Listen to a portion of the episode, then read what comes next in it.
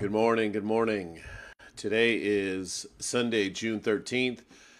We have Ecclesiastes 9 through 12. We'll be finishing it up. And then Psalm 9. And first we have a video of wisdom and Ecclesiastes. So let's take a deep breath and we'll ask the Lord's blessing on this time. Heavenly Father, we thank you for loving us, for being our God, for filling us with your Spirit, Lord. We just ask that you fill us now, overflowing, that your Spirit would just be coursing through our veins, Lord, that you would give us understanding as we finish up this book of Ecclesiastes, Lord, that you would just bring wisdom into our minds and our hearts. In Jesus' name we pray. Amen. The book of Ecclesiastes has a unique place in the wisdom literature tradition of Israel. Watch this video and see where it fits. All right, let's watch the video. We're exploring three books in the Bible known as the wisdom literature: Proverbs, Ecclesiastes, and Job. And they're all asking the question, what does it mean to live well in this world? So we've looked at Proverbs, who you could think of as a bright young teacher. She's all about pursuing wisdom, an attribute of God that's woven into reality. And she's optimistic that if you use wisdom, you will build a successful life. But then we come to Ecclesiastes, who's more like this sharp, middle-aged critic. And he says, "You think using wisdom will bring you success. You'd better think again, because life here under the sun is meaningless." And that's a phrase he uses a lot in this book. But to understand this book, we have to realize first that we're hearing two voices. So first there's the teacher, and we've been calling him the critic. He's the main voice in the book. But he is introduced to us by another figure, the author. And he's the one who's collected the critic's words and then at the end of the book summarizes everything and gets the final word. So why does the author want us to hear from the critic? Well, he wants to turn your view of the world upside down, and he's going to let the critic explore three really disturbing things about the world. And we should warn you, these are pretty intense. Yeah. So the first is the march of time, or as the critic says, "Generations come and generations go, but the earth, it's been here long before us and will be long after. No one remembers people from long ago, and all the people yet to come, they too will be forgotten by those who come after them." So on a cosmic scale, you and I, we are just a blip. Stars are born, and then they die and form planets which orbit new stars, and those planets, they change over time and eventually burn up. And amidst this cosmic backdrop, my entire existence is like a blink in time. Which leads to the critic's second disturbing observation, that we are all going to die. Humans face the same fate as the animals, death. All people, the righteous and the wicked, the good and the bad, those who offer sacrifices to God and those who do not, they all share the same destiny. All this activity and madness, then we all join the dead. Man, this book is depressing. And so is the final disturbing thing for the critic, and that is life's random nature. So in Proverbs, life isn't random. There's a clear cause and effect relationship between doing the right thing and being rewarded. But the fact is that life doesn't always work that way. The critic has observed a glitch in the system. He calls it chance, or in his words, "The race doesn't always go to the swift, or the battle to the strong, nor does food always come to the wise, or wealth to the brilliant, or favor to the educated. Time and chance happen to them all." So his point is that you can't really control anything in life. It's just way too unpredictable. So if I want to master life, then you're setting yourself up for a fall. Now, throughout the book, the critic uses a metaphor to tie together all of these disturbing ideas. Nearly 40 times he says that everything in life is hevel. It's a Hebrew word that means smoke or vapor. Like smoke, life is beautiful and mysterious. It takes one shape, and before you know it, It takes a new shape. And smoke looks solid, but try and grab it, it'll slip right through your fingers. And when you're stuck in the thick of it, like fog, it's impossible to see clearly. Now, our modern translations have lost the metaphor, and they usually translate hevel as meaningless. But if you read closely, the critic isn't saying that life has no meaning, but rather that its meaning is never clear. Like smoke, life is confusing, it's disorienting, and uncontrollable. So, what are we supposed to do with all of this? Well, surprisingly, the critic, first of all, acknowledges the perspective of Proverbs. He says it's a really good idea to learn wisdom and to live in the fear of the Lord. Really? I mean, he just said that doesn't guarantee success. But he knows it's the right thing to do. But secondly, and more often, he says that since you can't control your life, you should stop trying. Learn to hold things with an open hand, because you really only have control over one thing, and that's your attitude towards the present moment. Stop worrying, he says, and choose to enjoy a good conversation with a friend, or the sun on your face, or a good meal with people that you care about. The simple things in life. Yes, and both the good things and the bad, because both are rich gifts from God. And that's the surprising wisdom of Ecclesiastes. Listening to the critic is painful and can lead you into some dark places. And that's why the author speaks up at the end of the book. He doesn't want you to lose hope. He wants to make you humble, into someone who trusts that life has meaning even when you can't make sense of it, that one day God will clear the hevel and bring his justice on all that we've done. And so he tells us that the proper response to all of this is to fear the Lord and keep his commandments. And that's the book of Ecclesiastes. Now, there's one more voice in the Bible's wisdom literature, and that's the book of Job. And he will bring us the final, much-needed perspective on our journey into wisdom.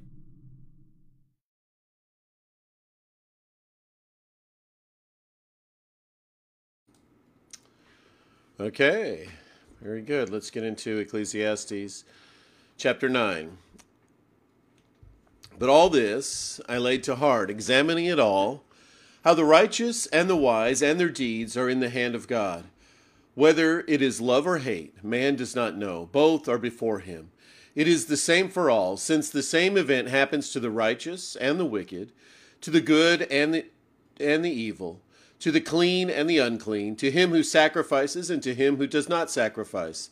As the good one is, so is the sinner, and he who swears is as he who shuns an oath. This is an evil in all that is done under the sun, that the same event happens to all. Also, the hearts of the children of man are full of evil, and madness is in their heart while they live, and after that they go to the dead. But he who is joined with all the living has hope, for a living dog is better than a dead lion.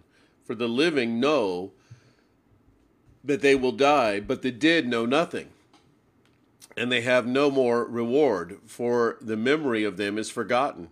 Their love and their hate and their envy have already perished, and forever they have no more share in all that is done under the sun.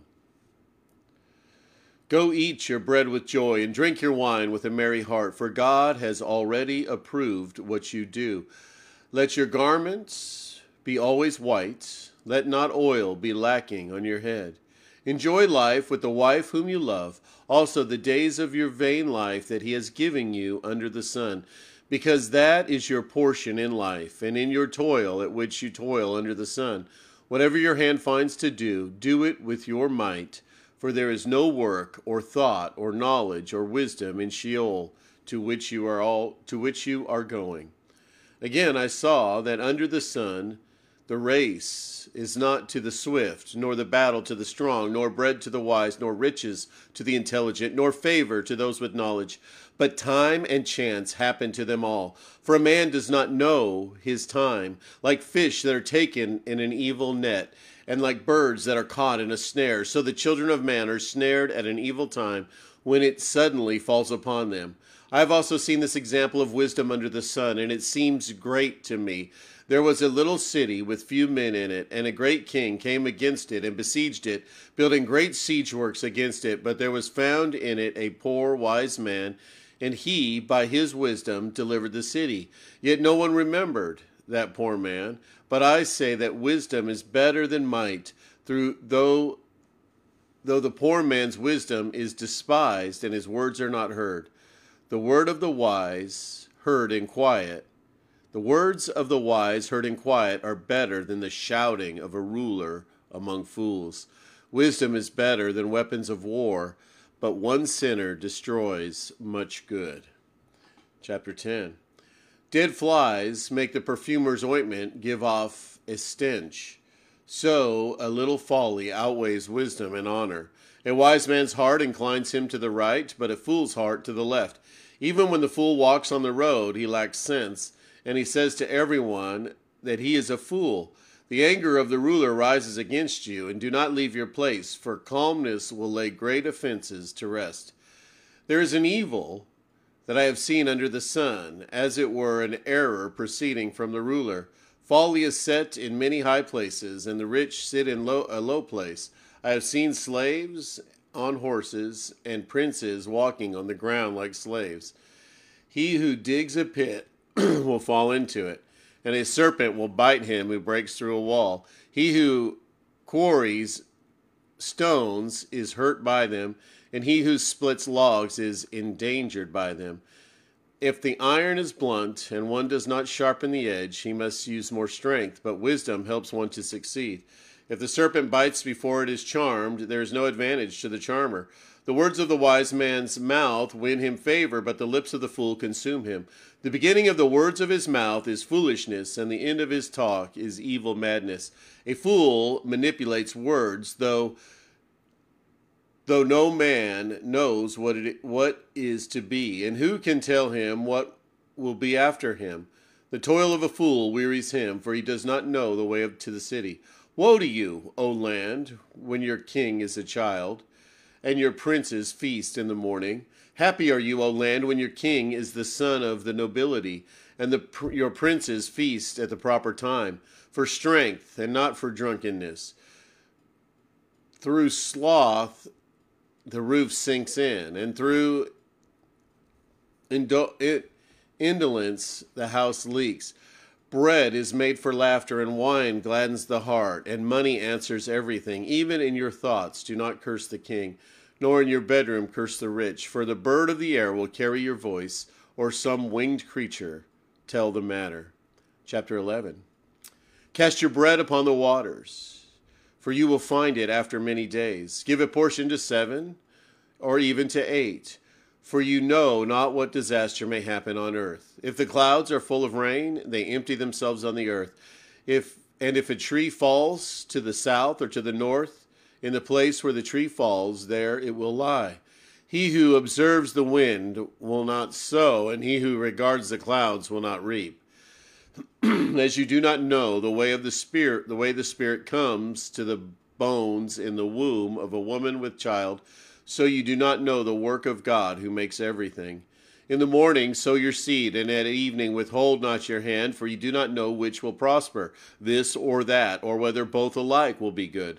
Light is sweet, and is pleasant for the eyes to see the sun. So if a person lives many years, let him rejoice in them all. But let him remember that the days of darkness will be many. All that comes is vanity. Rejoice, O young man, in your youth, and let your heart cheer you in the days of your youth.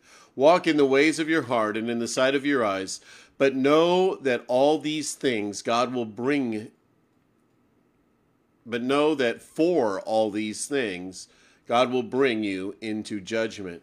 Remove vexation from your heart and put away pain from your body, for youth and the dawn of life are vanity.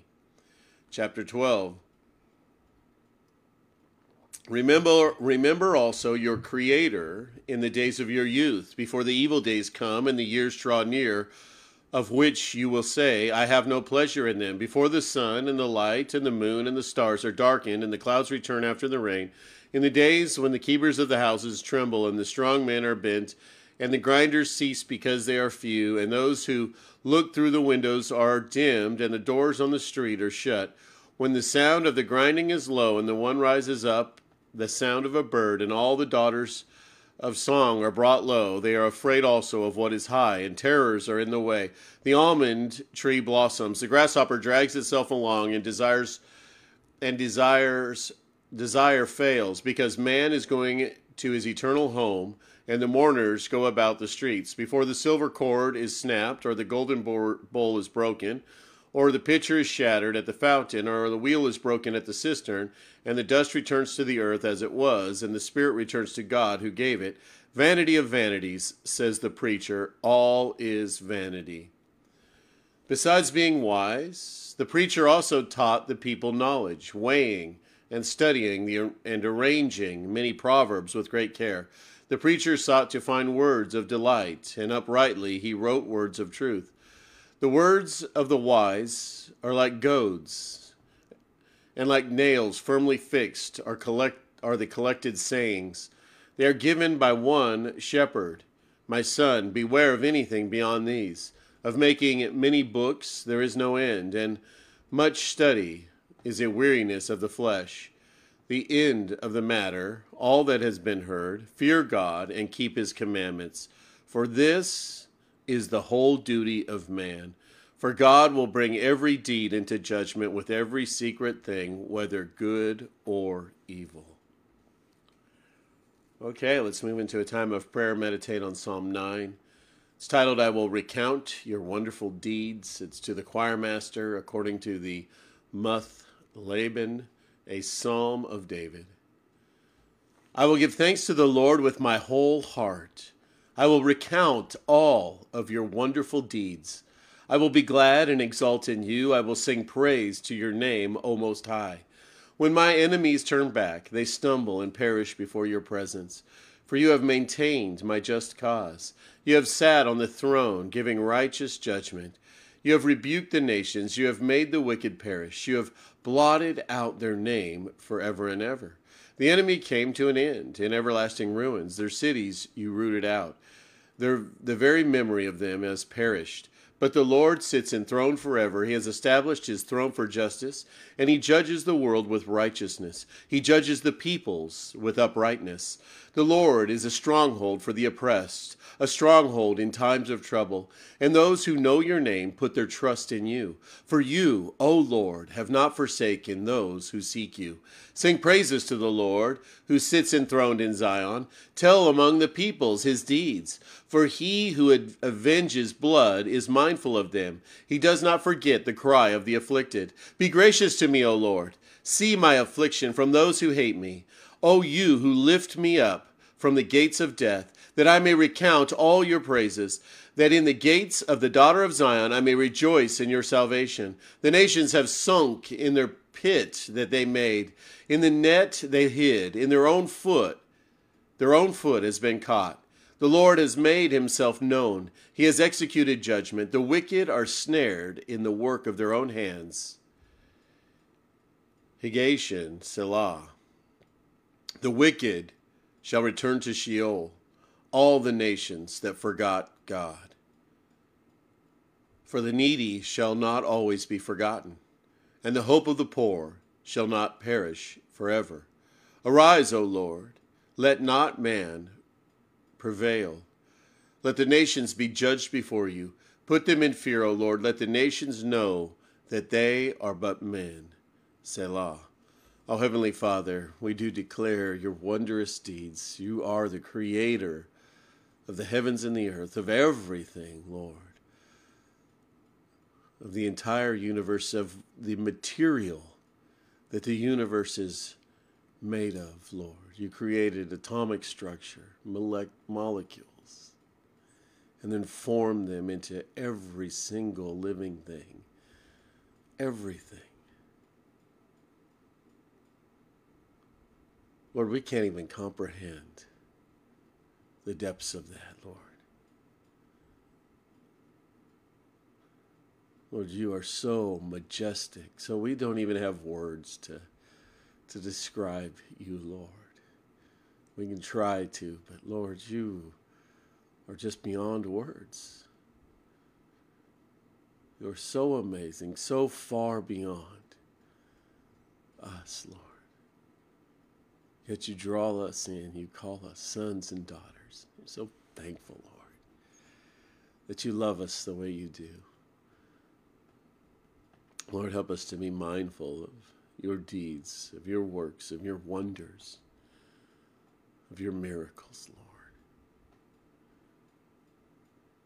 Father, we ask that you be with Trish today, that you continue to heal her body. Also, I know Pam is suffering in a lot of pain, Lord, that you would work that out on Tuesday, Lord, that the injections she gets would relieve that pain, Lord. That would ease her mind, Father. And Lord, we just ask that you be with Tracy's dad, suffering, Lord. It's just... older, Lord, and his health has just taken a turn for the worse, Lord. And we just ask that you would heal his body, Lord. We just ask for your will in this situation.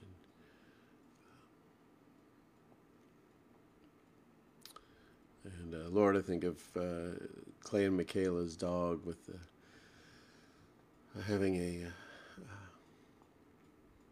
allergic reaction, Lord. We just ask that you... she would heal their little baby there, Lord, and just relieve that reaction, Lord. Father, be with those today. It's your day, Lord, the day that we set aside specifically for you, Lord. Although every day should be for you, today we meet in your name. Father, I just ask that you would rouse your people all over this state, all over the city, all over the country, Lord, all over the world, that you would get them up and get them out to fellowship with your believers. Lord, fill your churches this morning. And Lord, speak your word to them through the preachers and pastors and priests and whoever is standing in front, Lord, that your word would come out of their mouths, that the people would hear your word, Lord, and they would be blessed, that they would be filled with your spirit, Lord, that you would draw people to yourselves, Lord. We need help, Lord. We need you to draw us, Lord. Our hearts are so wicked, so evil, so pitted against you, Lord, and against your ways. And Lord, I just ask that you would just draw people to yourself, Lord. Bring people into your kingdom, Lord, and use us as you see fit to accomplish that, Lord, today. Lord, be with the fellowships. We ask for unity, Lord, in our churches, in our fellowships, that you would just knit us together with one common goal, Lord, to further your kingdom, Lord, to serve you, worship you, glorify you, Lord. Just help us to put ourselves aside, Lord, put our focus on you this morning. In Jesus' precious name we pray. Amen. All right, have a great day.